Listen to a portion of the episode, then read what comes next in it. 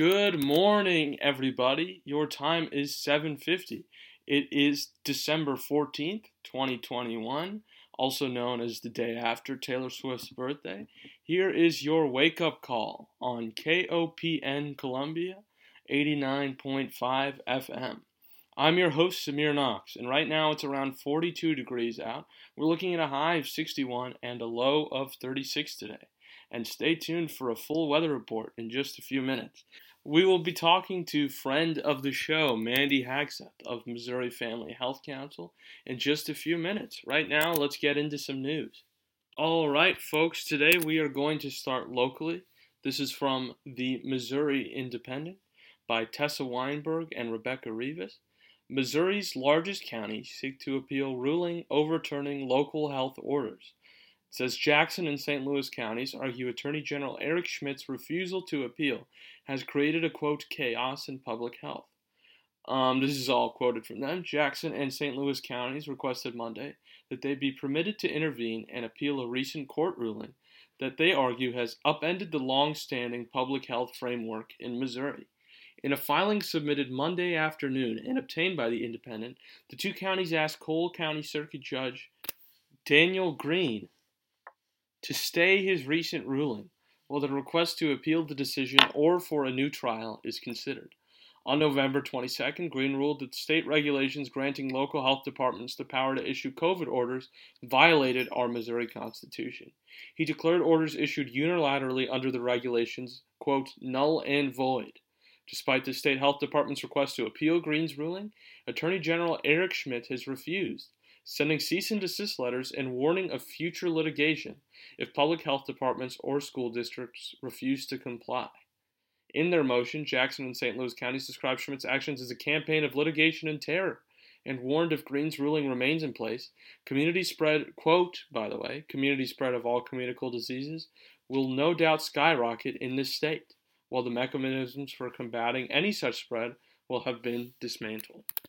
So I guess parsing that is just a bit confusing. What's going on there is, um, I guess our um, circuit court, county circuit court judge, this is for Cole County, Daniel Green, has ordered that the uh, thing that school districts and public health departments must comply with, this is the Attorney General Eric Schmitt as well, is not setting any rules at the school district and public health department level, or at the very least, not setting any COVID rules.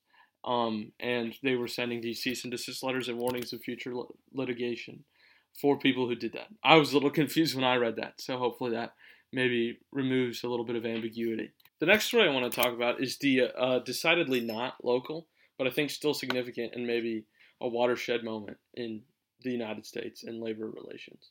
Um, the Buffalo News, this is from John Harris, called What to Watch for Next After Starbucks Union Election in Buffalo.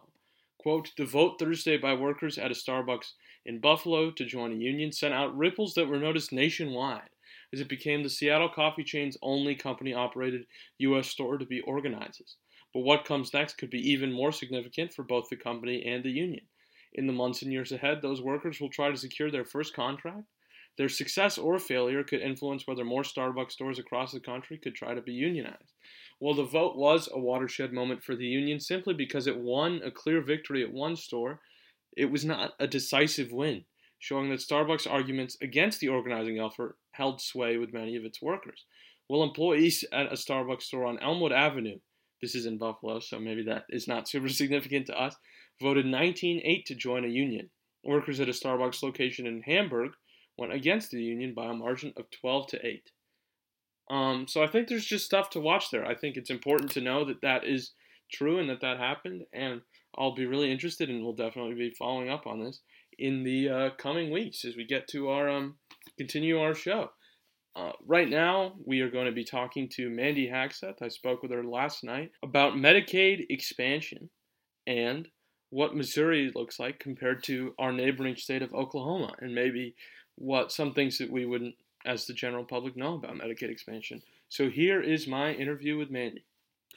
All right, hey everybody, I'm here with Mandy Hagseth from Missouri Family Health Council, and we're going to be talking today about the ballot initiative passed last year in August of Medicaid expansion, and there's been a lot of controversy. Um, it's been gone all the way up to the Missouri Supreme Court, and uh, back in July, unanimously they ruled in favor of Medicaid expansion after the ballot initiative. So it's been well over a year of controversy and um, a lot of legalese kind of stuff happening. So, Mandy, what's significant about it now? Like, is it something that people can readily access right now?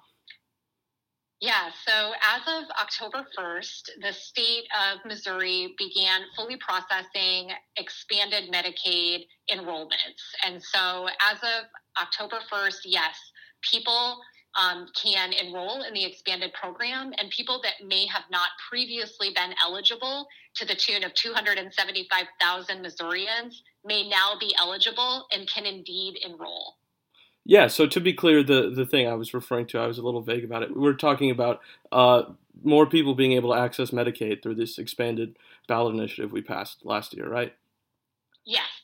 Okay, yeah. So I, you mentioned earlier when we were speaking about Oklahoma and our comparison to that. Can you talk a little bit about the, the news of us compared to Oklahoma?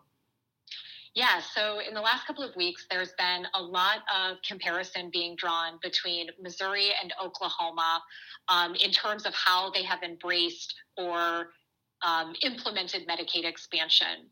Oklahoma actually, their voters passed Medicaid expansion just a little bit ahead of Missouri voters.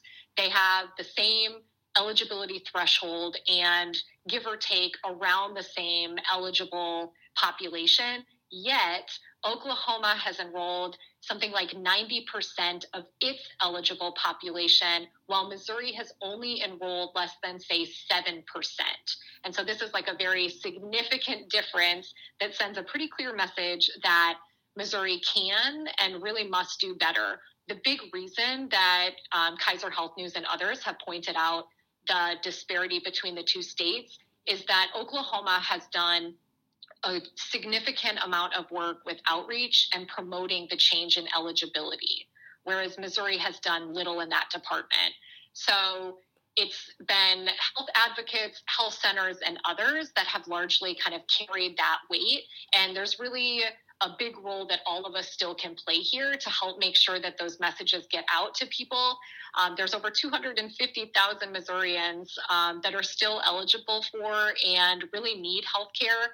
And we all can help get the word out that the eligibility rules have changed and more people can now access coverage through MoHealthNet. Yeah, so are there any people in Missouri right now, or any organizations rather, that are working towards that end uh, messaging? Yeah, so there's a banner organization called Cover Missouri, and I think that they're a great um, example of a super helpful um, place that people can go for assistance. They offer free enrollment assistance through covermissouri.org, and they also have a call center.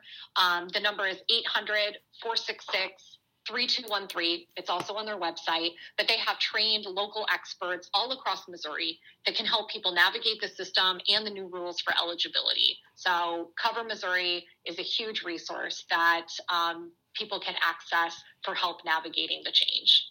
Okay, perfect. Thank you very much, Mandy. And to repeat those, that was covermissouri.org. And the number to call them was 800 466 3213. Okay, last and certainly not least, let's get into your weather for the week. Today, we are looking at a high of 61, low of 36. Again, it is around 43 ish degrees right now. Uh, tomorrow, we're looking at a high of 66, low of 55, just going to be cloudy. Thursday, there's a 50% chance of rain, high of 66, low of 36. And then Friday, 80% chance of rain, and it's definitely going to look like some thunderstorms then. It'll be a high of 48 and a low of 34. Get a little sunnier as we get into the weekend. It'll be a high of 45 on Saturday and Sunday, and a low of around 25. On Monday, we'll look out for something similar a low of 28 and a high of 48. Still partly cloudy.